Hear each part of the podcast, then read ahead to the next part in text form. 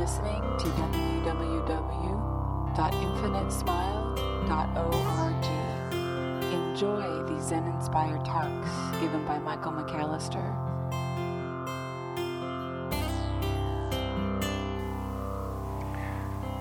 For those of you who uh, have kids or are familiar with these things we call kids, uh, you're aware of the intensity with which an infant can meet the world.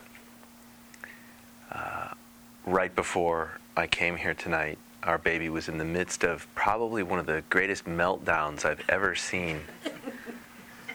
It's just priceless. And my wife continually reminds me, not only through the entire birthing experience, but uh, just in general, what it is to be a bodhisattva. Now, bodhisattva in it's a fancy name for a very helpful person, somebody who comes at the world, meets the world from a place of real openness as opposed to closure. And uh, Cade was crying and crying and crying and crying, and it just got more and more and more intense. And you know, I'm looking at her. I'm sorry. I, I'm going to go meditate.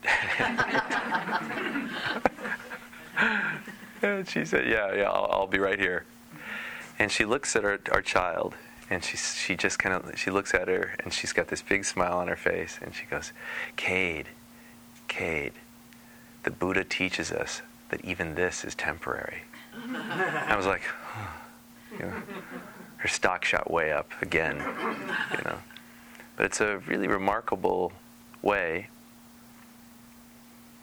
to get a reminder that there is nothing, nothing that'll stick. That's good in some ways.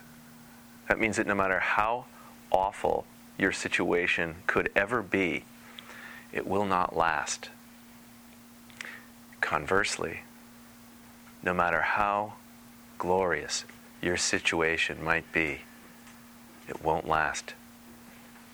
Cosmic law.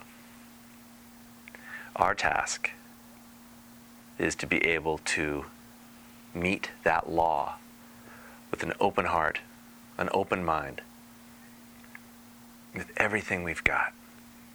Just showing up, not knowing what's going to happen. when we really get to the point where we know that we can't know,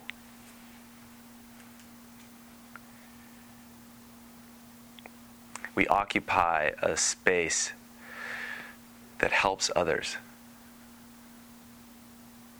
Say that again. It's really kind of important. When we know that we can't know, we occupy a space that can help others. It means we can meet the world from the chaos, responding appropriately to the chaos, dancing with the chaos. We're partners with the chaos. We're not combatants. We're not at war. We are at peace. And that's what we practice here when we, when we meditate. That's it. We just take 30, 35 minutes and show up to our life without flinching. That's meditation in a nutshell. Oh, I forgot the shut up part. We show up and shut up. Quite literally. Just meeting whatever arises with our full heart and our full mind, not flinching think it was Yun Men who said that. It's a great, great Zen quote, which was uh, When sitting, just sit. When walking, just walk. Above all else, don't wobble. know that whatever you face as you sit in a highly prescribed, contained, safe 35 minutes, whatever it is, it'll pass it's temporary.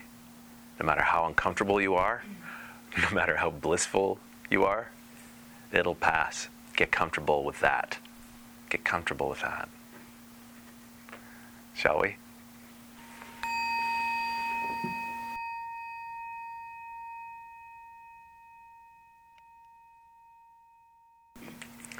Preferences are our guides.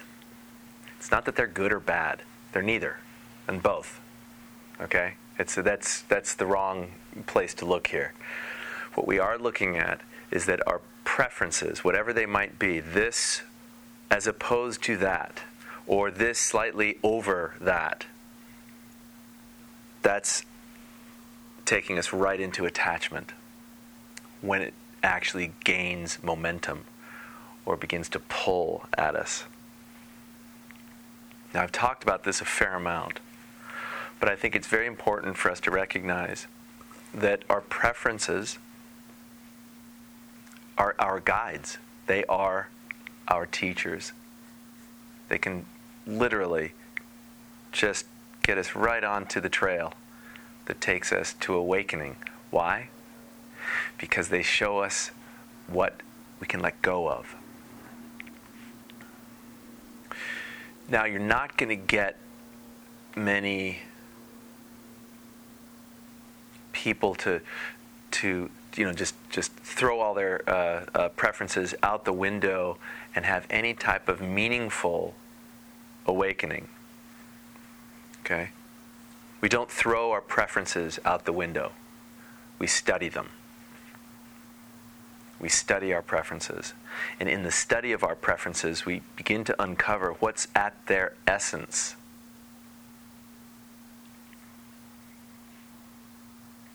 The Buddha taught that the cause to suffering is our clinging. And the minute a preference, which is kind of like attachment light, becomes something we really, really want, we have to have, we crave it, suffering is born. And when we act out of that suffering, we cause damage.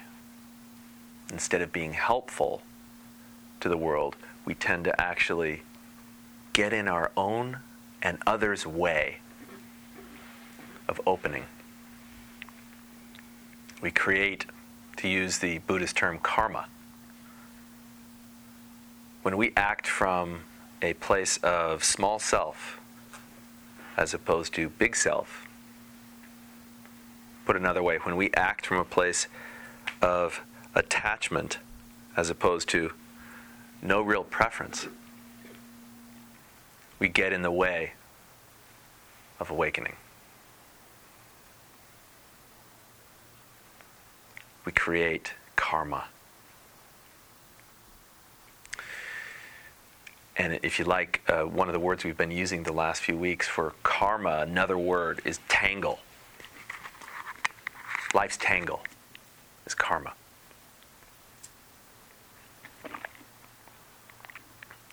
Awakening or enlightenment brings us freedom from that tangle. It begins to unravel that tangle. And we can do this in a couple of different ways. First, I'm a huge advocate of the, the first way, which is through meditation. Meditation, what it actually does is every time that you create that still space, you can uncover something really remarkable if you're alive to it. And that is, you begin to become aware of things.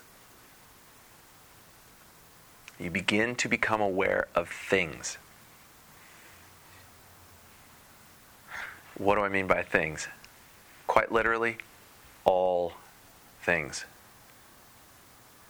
Things are what are born out of stillness.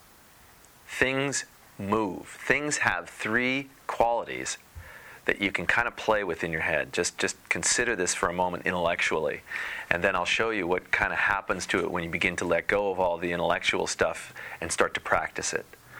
Firstly, all things are temporary.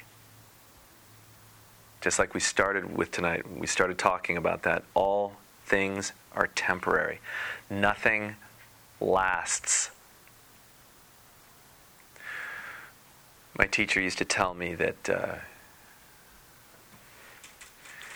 he said, All things, especially people, are 100% totally unreliable. Okay, great, pal. Boy, I can't wait to practice more of this Buddhism. That's it. Rah rah, go. Yeah. Uh, why the heck would anybody? And his point, as he kind of let me shuffle through my little egoic dance, telling him why I thought he was a knucklehead, was if you think about it, all things, especially people, can be taken from us. In fact, all people will be taken from us. Either we will decide we don't want them in our lives anymore, we will decide that um, uh, they, for instance, generate too much pain for us. So we decide to kind of cut them out. The relationship is temporary. Okay? They may die, we may die. It's temporary. They are temporary. We can't rely 100% on them. Now, to be fair, every one of us in this room hopefully has someone in their life or a few people in their life that there's a certain amount of reliability, at least above 51%. It's kind of the tipping point where we kind of generate uh, a wholesome a wholesome relationship with this particular person or particular particular people. Sometimes it's by choice, other times it's not by choice at all. It's called this cool thing, we call it genetics. Holidays are a particularly good time to recognize your preferences around such individuals. but we really do kind of have some reliability, but we don't have total reliability. All things are temporary, everything is shifting. Everything is shifting constantly. Second quality of all things, in addition to being temporary, is that they're interdependent. They depend on us for their interp- interpretation. Our imputation on a particular thing gives it a certain color, a certain flavor, a certain life. Okay? We impute a reality onto things as something we like, like the vacuum upstairs, which I've learned to love, or something we can't stand.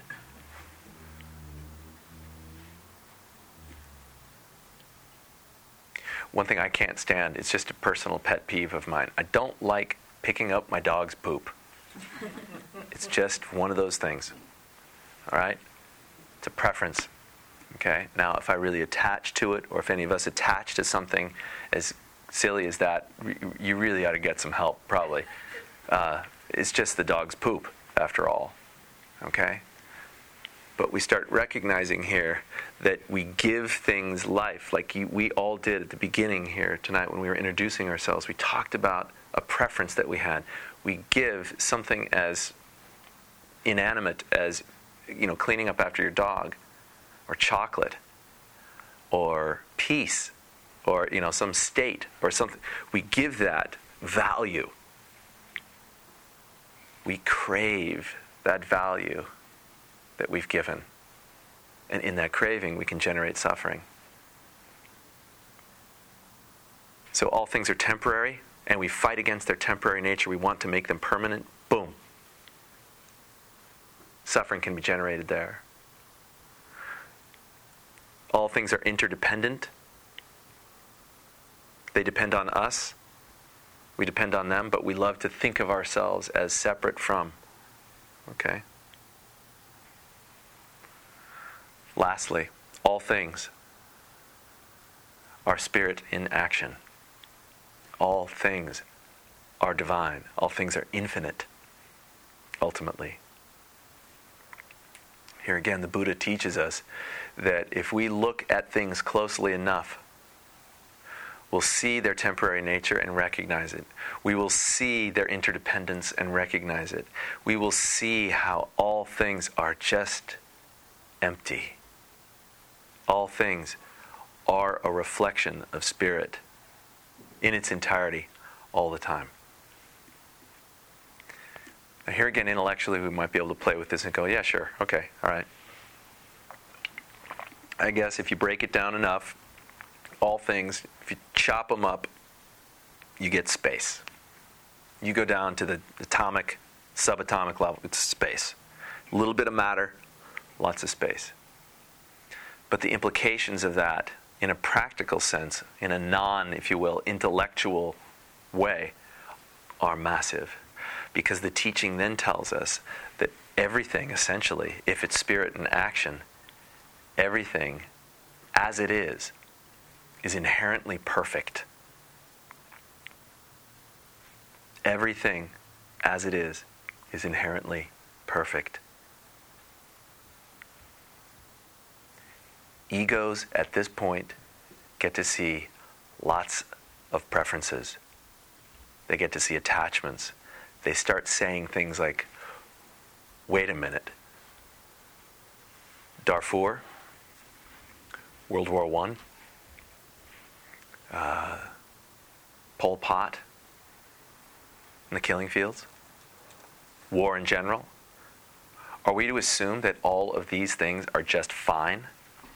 Are we to just sit back, bliss out in some meditative state, and let all this stuff fly?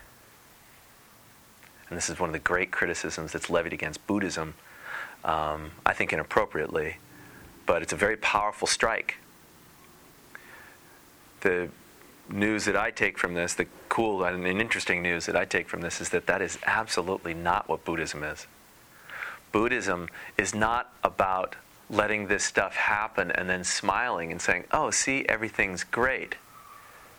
Buddhism is about studying your impulse when you see horror. In other words, if we start seeing that everything is temporary and everything is interdependent and everything is in essence spirit in action, we start looking at that action very, very carefully. And we recognize when we see something that is, if you will, uh, tangled. We recognize because of our meditation practice that the tangle comes from a lack of awareness. If we can bring our compassion, in other words, to the tangle, we then give in miraculous ways. We become helpful. We start seeing Darfur, World War I, the killing fields, and the Khmer Rouge. We start seeing all that stuff as opportunities for us to deliver what we're learning. This is what bodhisattvas do. Bodhisattvas don't look at the tragedies that befall the world and say, we've got to come up with some type of solution to this. Because some type of solution to this can oftentimes sound like a final solution, which is just another color of a very, very dark chapter in human history, of a very ugly tangle. We become the tangle we wish to unravel when we do that. So the work is to become aware of. It's to become aware of the mess and look at it as an opportunity to engage. So all things are perfect as they are because all things give us an invitation. All things give us an invitation to be bodhisattvas. And as bodhisattvas, we start to recognize that no matter what, no matter how unreliable things might be, no matter how we can't seem to independently exist in ways that, that uh, uh, give us sustenance and give our egos strength. We start to see that all things are perfect as they are. We begin to accept all things as they are, and we don't fight them anymore. we engage them, we dance with them. And that's beyond the preference, that's beyond the craving. That's just when we become the infinite that has always already been there. We start to see that enlightenment, awakening, is nothing that is outside of our experience, but rather the core and essence of who we have always been.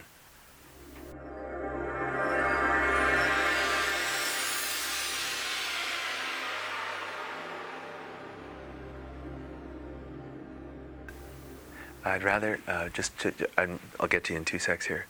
Want to make sure that, and this is going to sound kind of funny, but really try to phrase it in the form of a question. It's like spiritual jeopardy, okay? try to phrase it in the form of a question rather than, here is my observation or here's what I see. The reason being, when we phrase it in the form of a question, we actually ask ego to take a seat. If we're recognizing our observation, ego is just trying to wear the robe. Okay? So I'm going to go like this one, two, and three. All right? You're number one, yes. so, how do you do that engaging thing? How do you, how do you engage? How do you engage without ego? What How, just saying. how do you engage without ego? By listening by watching instead of by grasping. If you can enter into any type of situation from a place of curiosity and wonder, and then respond with that as your core, you've just taken ego out of the picture. Okay? So then, I guess maybe another way of saying this, sometimes we've talked about how.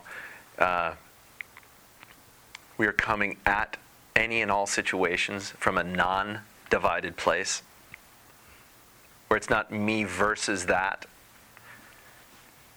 It's not this subject versus that object.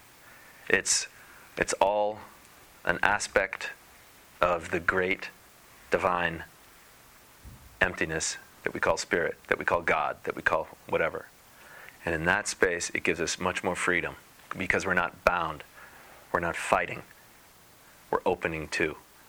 And the great sages throughout history have, have shown us this time and time again. We do this through loving, by being the change we wish to see in the world. How does that sit with you?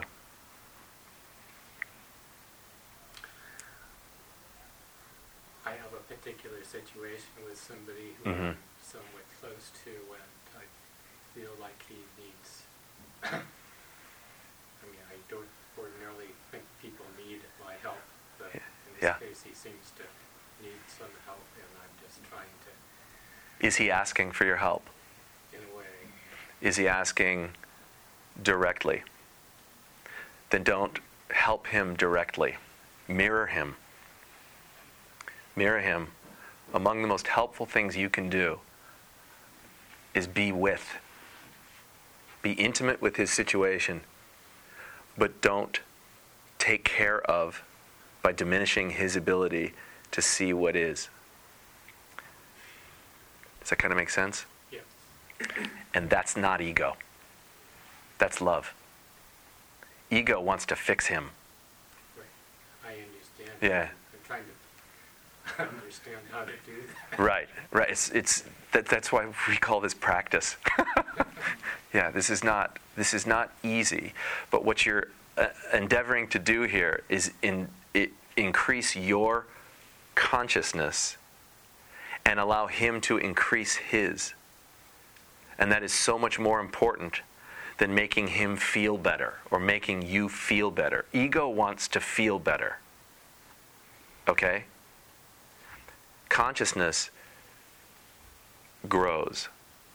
It doesn't diminish, it grows. Okay? Happiness ebbs and flows. Happiness is just a, uh, just a state. Consciousness becomes a trait. It doesn't, it doesn't shift. as we enter into the world with a deeper and deeper and deeper and deeper, or broader and broader and broader consciousness, what do we become? We become the light that darkness can't handle. And that, that actually brings up another super quick point, which is ultimately, if we look at it at this level, there's no such thing as evil.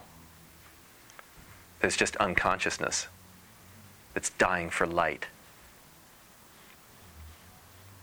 And that's what we become. We become that light when we listen and we watch. We don't grasp, we don't try to fix, we engage. Tell them I'm not here. Who is number two? Thank you for asking. Yeah.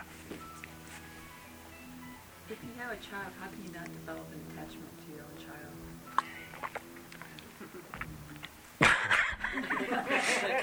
yeah, yeah, yeah, Mike. Um, my wife and I actually had a really cool conversation about this uh, the other night as we were just beaten and weary. you know, it's like 3 a.m. and you know, and I got to teach and the next morning. You know, just just this awful thing. And what we kind of came up with was the attachment, the love is there, the wish that she never leaves is there, the knowing that she will leave. If we do a good job, she will leave. She will leave the nest and fly if we do a good job. Right? That's non attachment. You can't attach to her. Okay? Now, does that mean if she were taken from me, I wouldn't feel grief? You bet I would. I would suffer tremendously, no doubt. All right? Knowing full well that she, as being something separate from me, is just an illusion. Yeah, I mean, I'm, I'm there, but that doesn't mean that the illusion of her loss wouldn't be really, really sad. Okay? With that on one level, the next level is I know because she is temporary, she's interdependent, and she's divine. All right? I know that I can't, nor should I, cling to her. Because if I cling to her, I not only cause my own suffering, but I will certainly cause suffering for my wife, and I most definitely will cause suffering for my daughter. My hope is to do this, is to open and watch her grow. At least that's the plan. Yeah? Attaching would be stopping, would be trying to keep her permanently fixed. And I can't wait till she changes especially when she sleeps through the night. yeah? Does that kind of make sense? Mm-hmm. Okay, yeah. Number three was, there, you were number three? Yes. But you already answered my question. I did? All right. Straight to you, Laura. Um, how would you engage with the Khmer Rouge? Wouldn't they just. How would I engage with the Khmer Rouge? Would it, How would I engage with. Uh, kill you? yeah, sure. I heard it said once. Um, uh, probably the best thing, you know, what what would a Buddhist do if he were in the presence of Pol Pot, or Adolf Hitler, or Joseph Stalin, or you know, pick your pick your unconscious historical figure. What would what would a good Buddhist do if they had a gun? What a great question. Now, you, I think you're going to find all sorts of different answers for this. I, if you attach to the precepts, the first one is, of course, do not kill, right? If you attach to the precept, it's no longer a guide. Okay? You've killed it. right? So if in no circumstances will I ever, ever kill, you're not dancing with the ebb and flow of the universe in my mind. Uh, so what I, I, the argument that I heard that I thought was most most compelling and, and seemed to resonate with the teaching more than anything else was, you kill Hitler with absolute love in your heart. Is it helpful? Is it an appropriate response? These are great questions, and you have to be in the moment to know. what do you do with the Khmer Rouge? Okay? With the Khmer Rouge, you do not sit down cross legged like this in meditation, hoping that they'll recognize that, you know, oh, what are we doing? That's not going to work. Okay, you're just more, you're just more, for, more fodder for the mass grave. Yeah? So I think the answer is something that evolves. I'm not trying to dodge it as much as I am just trying to say that the, the, the teaching says don't cling.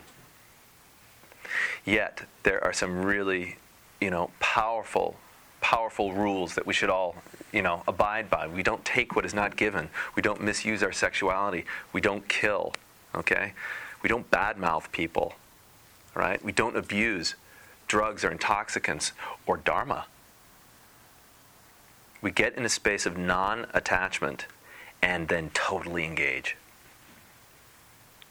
And it happens through us. Who knows? Yeah. What's the interconnectedness of poison oak and a hiker? Uh, I'm sorry, poison oak and the interconnectedness between poison oak and And a hiker. And a hiker. Or a mosquito.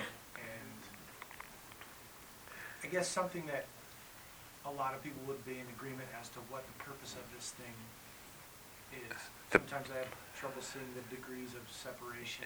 Right. Or the degrees of connectedness. Right. The, uh, the, the best one for the uh, best thing I can come up with for the poison oak, um, poison oak and hike. The reason the interconnectedness between poison oak and hikers is that poison oak keeps hikers on the damn trail.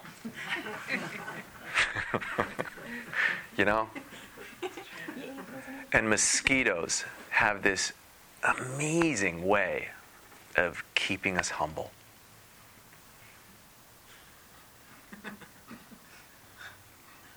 um, quick story. Uh, one of the most miserable experiences of my entire life was sitting in a forest monastery next to this beautiful, limpid pool, right? And I didn't realize that at six o'clock that limpid pool became playtime for millions and millions of bloodsuckers. I didn't really want malaria. so I, like I covered myself in the uh, like a, a netting, and I put DEET all over my face, and I got this horrible rash, and it was just great for practice. It's great for making sure that whatever kind of achievement I thought I was getting on the cushion was brought right down to the, uh, you know, the fundamentals, which is we share, we share this world with all things and it got me right in touch with my inner mosquito. That little thing, that little pest in me, all right, that I need to watch, I need to be very, very careful of. Make friends with him, okay? Um,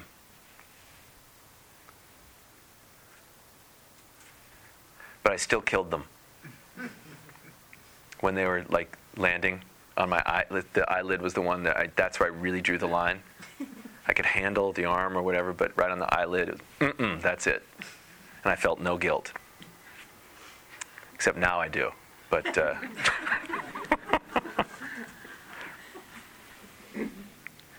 saw a hand. I'm sorry. Was that yes, sir? Can you talk a little bit more about, I can't remember the name, um, mirroring or reflecting somebody else or their behavioral and Mi- that you can help? you can you can help anyone. I mean, the, I think the standard pat answer, as far as the teaching and karma and all that is concerned, you can help best when you become available and compassionate, meaning that their situation could very well be yours, right? So, in an in a non-attached way, you engage but you don't try to fix. That's not helpful. What's helpful is, is being the space wherein they can awaken and you can awaken with them. That's the whole of practice.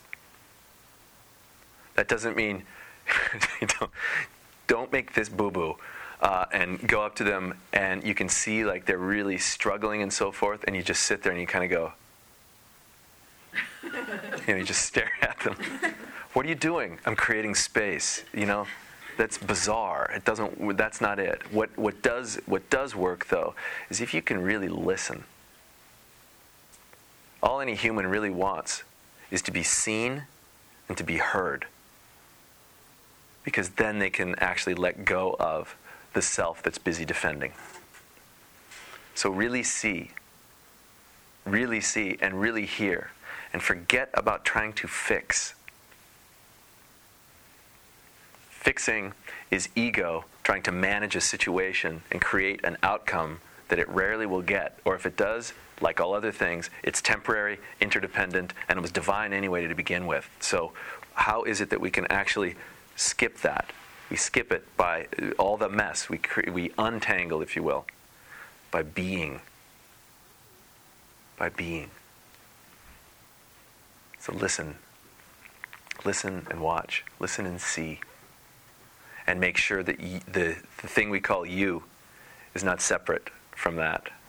That you're actually viewing aspects of yourself within the entire scenario. It's all arising within your awareness, it's all then arising within you.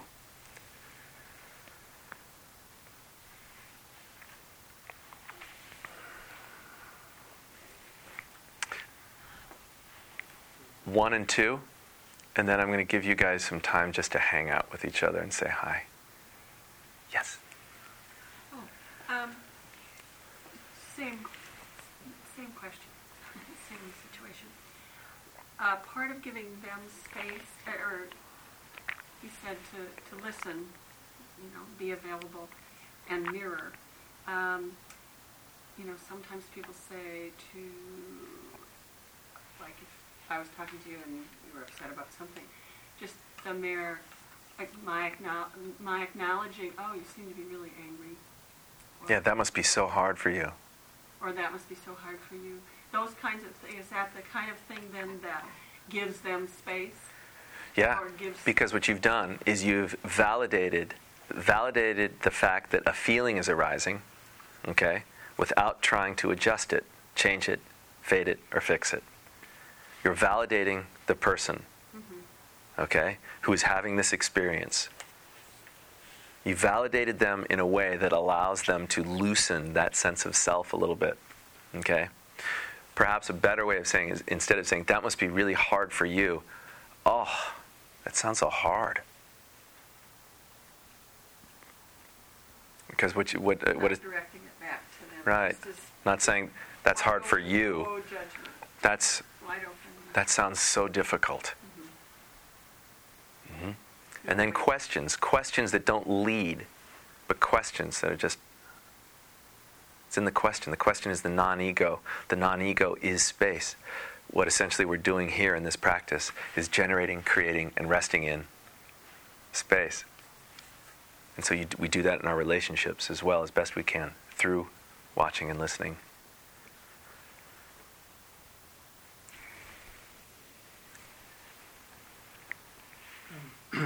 Is it a Buddhist's job to help others become more No. Is it a Buddhist's job to help others become more conscious? And I would say no. It's a human being's job. As human beings, we share this life and death experience regardless of label. As a human being, our job is to be helpful. Okay? And that helpfulness takes on two, two different levels according to Buddhist teaching. The first level is to make the person feel good. Okay? But if you really look at it, that's not always helpful. Giving an addict more drug because it makes them feel good means that they never ever get to grow beyond the addiction. Okay? We call that idiot compassion. I was just being compassionate. I was giving them what they wanted. No. we're actually keeping them down. We're attaching, we're putting weight on them. In the bigger sense, our job is to not make people happy. Our job as human beings is to help people become more conscious. And we start here with ourselves. As we become more conscious, that light eradicates darkness automatically. It's not about doing anything, it just happens. It takes care of itself.